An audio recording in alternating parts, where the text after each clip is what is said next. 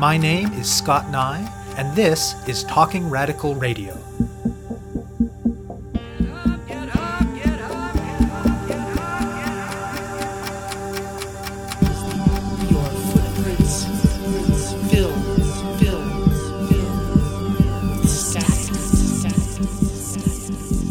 Hello, and welcome to Talking Radical Radio, where we bring you grassroots voices from across Canada.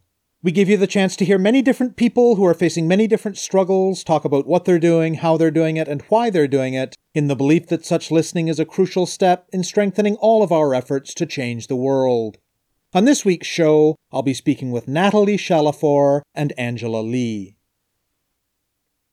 Environmental justice, as a framework for thinking about environmental problems, has its origins in grassroots organizing by working class and poor communities of color in the United States going back to at least the 1980s.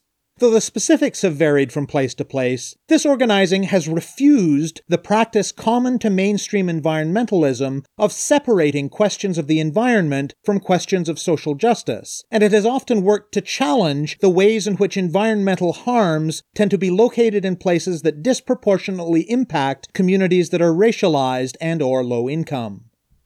As often happens, the impressive grassroots energy of these movements caused ripples of change that went far beyond the original struggles. Their work pushed institutions to begin taking up environmental justice frameworks, including, at least in imperfect and partial ways, in some legal and policy contexts, as well as in some academic contexts. And the ripples have also extended into Canada. It's interesting that even though Canada has no shortage of environmental racism and other forms of environmental injustice, this way of approaching issues has been considerably less common here. Certainly, there are particular struggles on the ground and pockets of scholarly work that have taken it up, and it is becoming more common, but still, it remains less widespread here than in the United States. Nathalie Chalifour is an associate professor in the Faculty of Law at the University of Ottawa and co director of its Centre for Environmental Law and Global Sustainability. Angela Lee is a PhD student in the same faculty. Both of them are involved in environmental justice issues in their teaching and research, and both are part of a major project that focuses on exploring how the law can be used to advance the cause of environmental justice in Canada. The work of the project is organized around a number of case studies. One focuses on environmental justice as it pertains to climate change, or climate justice. That work involves, in part, studying the legal tools that might be useful to communities that are disproportionately impacted by climate change in their efforts to better understand what is happening and to address it. This includes both developing ways that existing law and policy might be mobilized, but also contributing to ongoing discussions about reforms of various sorts, including regarding the need to insert an explicit right to a healthy environment into the Canadian Charter of Rights and Freedoms. Another of the case studies in the project focuses on food justice, which is concerned with the many overlapping environmental and social justice concerns related to the food system, from sustainable agriculture to rampant food insecurity to migrant farm worker organizing and much more. This case study is happening in the context of the Canadian federal government being in the process of developing the country's first ever national food policy. There's a lot of work happening on the ground related to food justice in Canada, but much of that work is fragmented, so one element of this case study involves contributing to efforts to bring groups and activists working on different aspects of the issue together in order to build robust networks that will allow a range of voices, including grassroots voices, to shape the conversation and hopefully the policy. They're also co editing a book on food law in Canada and have developed a new course for law students on the topic. Nathalie and Angela speak with me about environmental justice and the law in Canada in general, about their project, including the climate justice and food justice case studies, and about some of the ways in which legal work and scholarly work can be mobilized in support of frontline communities impacted by environmental injustice. My name is Nathalie Chalifour, and I'm an associate professor at the Faculty of Law at the University of Ottawa here. And I'm also the co director of something we call our Center for Environmental Law and Global Sustainability, which is a group of profs and students who work on environmental law in Canada. I'm Angela Lee. I'm a PhD student here at the University of Ottawa Faculty of Law, I'm also involved with the Environmental Justice Project in the capacity of a research assistant and also the project coordinator. So I deal with the project website and the social media and things like that. I'm also really engaged with environmental justice issues in my own doctoral research. And I'm also co teaching with Professor Heather McLeod Kilmurray, who's also involved with the project, a new course on food law here at the faculty. Environmental justice came about as a concept out of a grassroots movement in the US. So there was in the 1980s a recognition by certain communities that there were toxic waste sites and landfills and dumps being disproportionately located in communities that were racialized. And so these communities were starting to push back and saying, not in my backyard, or why is this in my backyard? And along came a very powerful grassroots movement to push back against the fact that there seemed to be this correlation between poverty, race, and environmental risks and harm, so pollution. And that pushback was very much based in this grassroots movement, but then it expanded and it became a question. And people in the US and then eventually in Canada started to ask themselves, well, is this a larger phenomenon? What's happening here on the ground? And there were a number of researchers doing empirical work and community activists starting to document the fact that, you know, there is a correlation here. And it's not just toxic waste sites, there is a broader pattern of discrimination, essentially, discrimination against people of low income and racialized populations when it comes to environmental burdens and benefits. And so that question became bigger in the US and in Canada, it has gotten some attention. But what we were interested in, and some other researchers across Canada as well, were trying to see well, is this phenomenon at a community level happening in Canada? And we've discovered that it is happening in certain communities where certain you know, communities of color, let's say, are being affected by pollution in a disproportionate way. But particularly, we noted that it was happening with our Indigenous communities. And so you think of the example of drinking water. There's been a lot of attention paid in Canada to the fact that First Nation communities in Canada are often without clean drinking water, and in many cases they've been that way for years, decades in some cases. That's a perfect example of an environmental injustice and an issue which needs attention in Canada.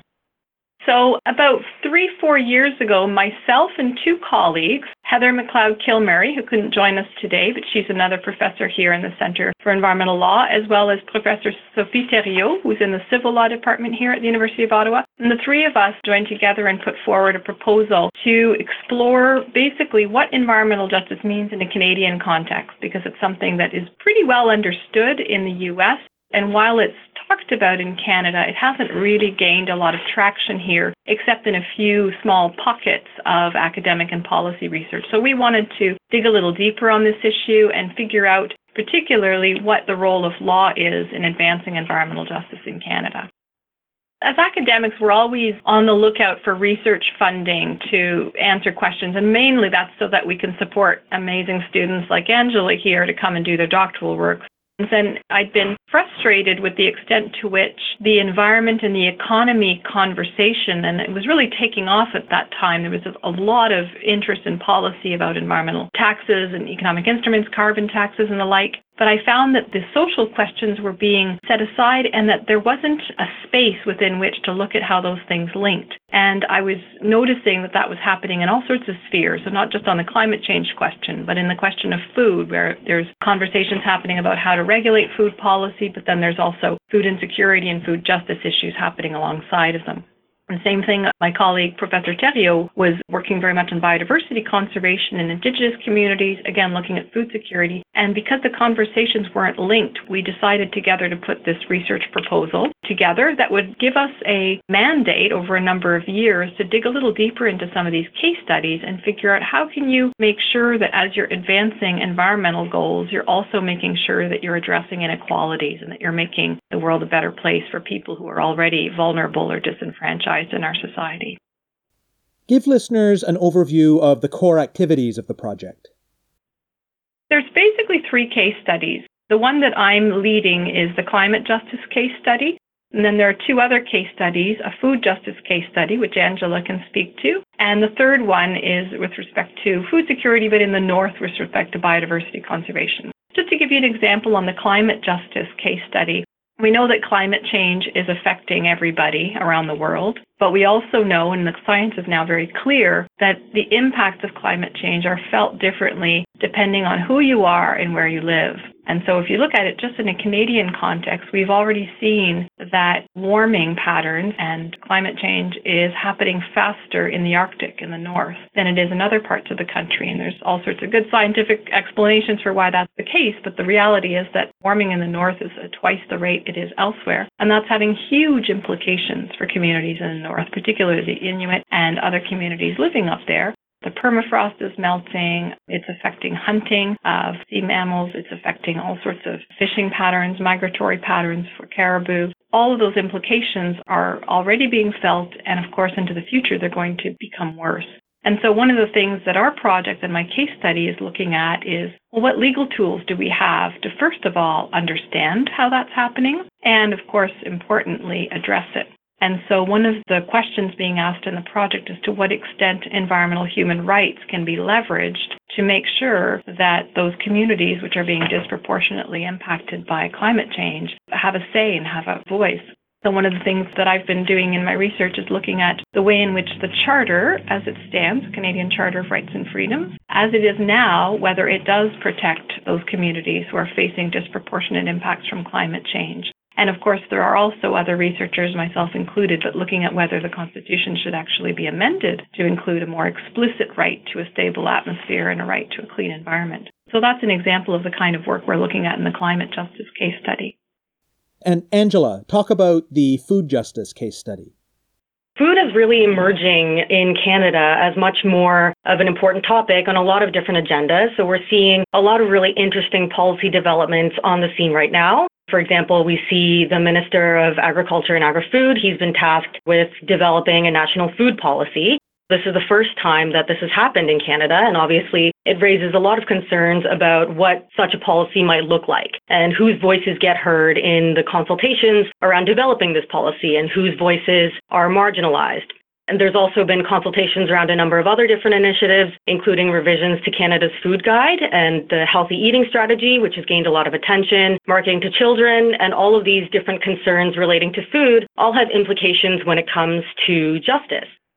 So, food justice broadly speaking, can be described as a social concern, an economic matter, and a political problem. And it really emerged at the intersection between the environmental justice movement more broadly and also alternative food movements that were emerging at the time. So it was really a group of people from a variety of different backgrounds who were sort of mobilizing around the idea that the mainstream food system needed to address issues of social justice along all nodes of the food system from production to consumption. So there are tons of different social justice implications when it comes to the food system, like who produces the food, who has access to healthy food, who doesn't have access to healthy, nutritious, culturally appropriate food. Food insecurity remains a serious problem in Canada. And so there are all kinds of different questions that we need to be thinking about when it comes to the food system and how we can create a food system that is healthy and nutritious and equitable and sustainable for all Canadians.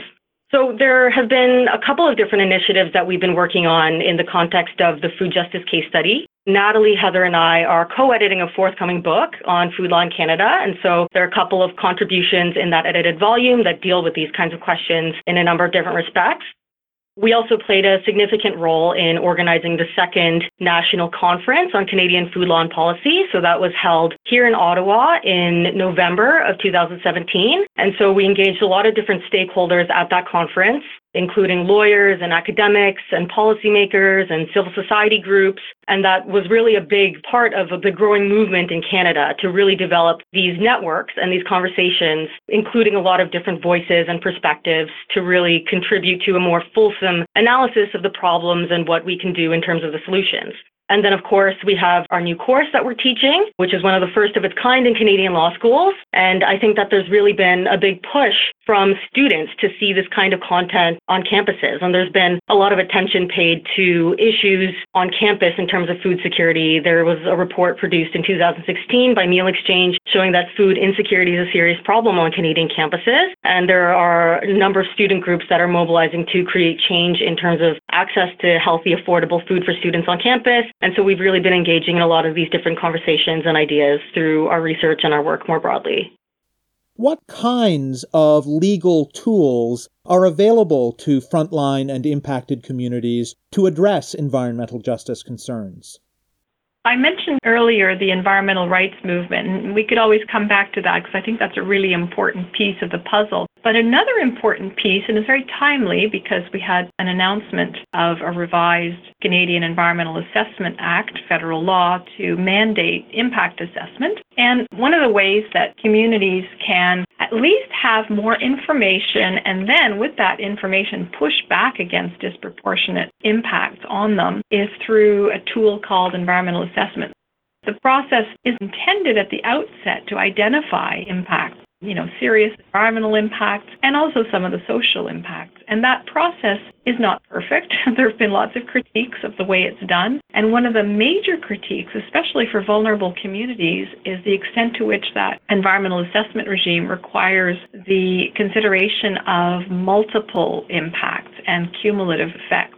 So, one of the real criticisms of the current environmental assessment regimes is that it doesn't effectively take into account cumulative impacts, cumulative effects. Let me give you a concrete example. There's a community, a First Nations community named the Aamjiwnaang First Nations. They live in an area right next to the largest concentration of chemical refineries in Canada. So, basically, we call it Chemical Valley. It's next to Sarnia, and 40% of the chemical industry is located there, right next to the very small First Nations community. And this community has been, of course, not surprisingly, impacted very seriously by the pollution. They are documenting a wide range of health implications, everything from a very skewed birth ratio. So there's two girls being born for every boy, and a very high proportion of the community has to use puffers, and uh, again, a, a much greater average than normal have asthma and respiratory problems and cardiac problems. And it's been heavily documented. But one of the big reasons from a legal perspective why that's taking place is that the permits being issued to all of those industrial actors in the area are being emitted without taking into account the cumulative effects. If you give a permit to one industry and that meets the standards, it's fine. But if you do it for 40 industries next to each other, of course, we're going to have serious impacts on the local airshed. So that's been a serious problem. One of the big problems that's been recognized in the food area is that a lot of great work is going on, especially in terms of civil society groups and the activism and engagement that they've been working on for so many years. But a lot of the work in the food area has been quite fragmented. And so, one of the things that we're really trying to do through our work is to bring a lot of those networks together. So, not only to bring together these people and these groups that may not otherwise have been able to connect, even though their interests align, but also to build the capacity of these groups to effect the kinds of changes that they want to see. So the network building is a big part of it. Knowledge mobilization and raising awareness are also two of the big initiatives that we'd like to see pushed forward in the food area.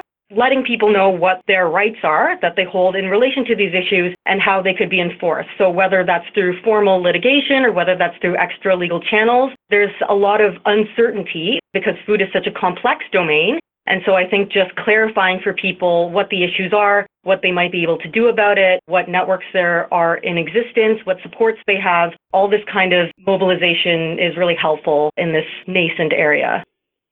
What would you say that scholarly work, your own or in general, can offer to communities that are impacted by environmental injustices?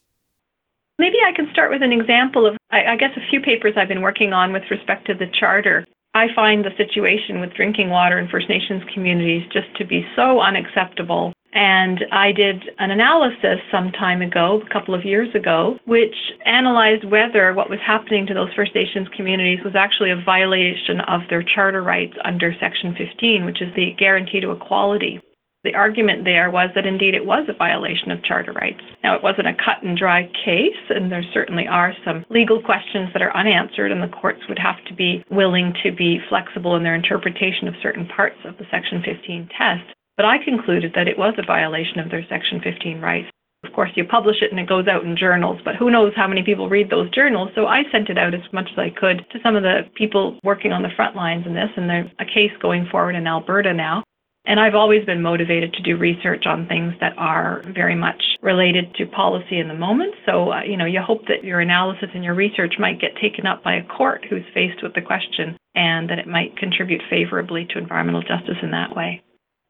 I think there is a really close relationship between theory and practice. So theory is continuing to inform practice and practice continually informs theory. And you would hope that better knowledge can really contribute to crafting better solutions. And I think that all of us in the work that we do, even if it might just be research and writing sitting at our desks, we really do our research with a practical orientation. So we're constantly thinking about what the practical implications of this kind of research might be and how it might best be utilized and mobilized not only by other academics and by courts, but also by more frontline workers and by communities that are really dealing with these issues on the ground. So a part of that also is ensuring that our research is widely accessible. So even though our traditional audience might be scholarly journals and books that are usually just situated in libraries, and things like that. We also do make efforts to mobilize our research via more public facing mediums like op eds to make sure that the knowledge that we're generating is accessible to a broader audience and in terms that they can understand and relate to.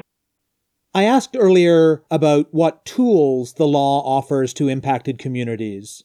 But now turn that around and talk about what the law doesn't and can't do to address environmental injustices. That's an interesting question because I think in some respects the law maybe should be there to help solve some of these questions. But one of the issues is access to justice.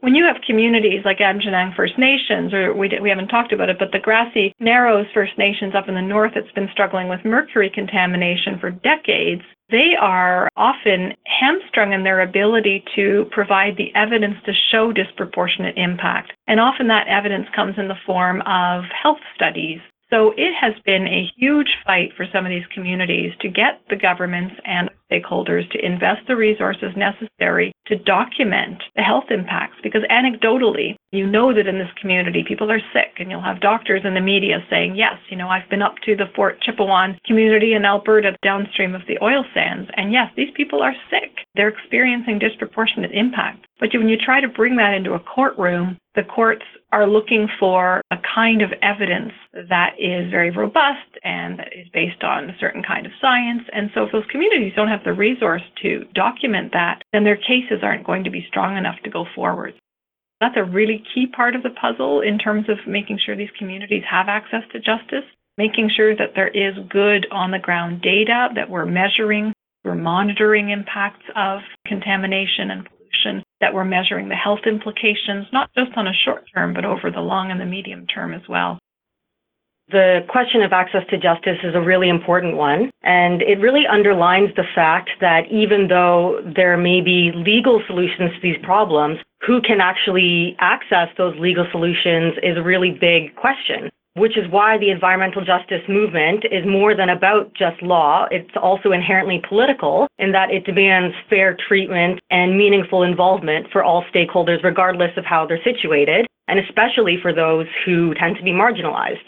So in the food area, there's a lot of different ways in which disproportionate impacts are borne unevenly. So the case of migrant workers is one that immediately comes to mind. This is one of the major issues that we tried to deal with at the conference as well. There was a lawyer, Shane Martinez, who deals with these issues. He's based out of Toronto, but he gave a presentation about migrant workers and their plight and the ways in which law doesn't serve them in the best way possible. And so obviously raising awareness of these issues as a political problem is one way in which these groups who are disproportionately affected can potentially have better access to the legal solutions that should otherwise be at their disposal.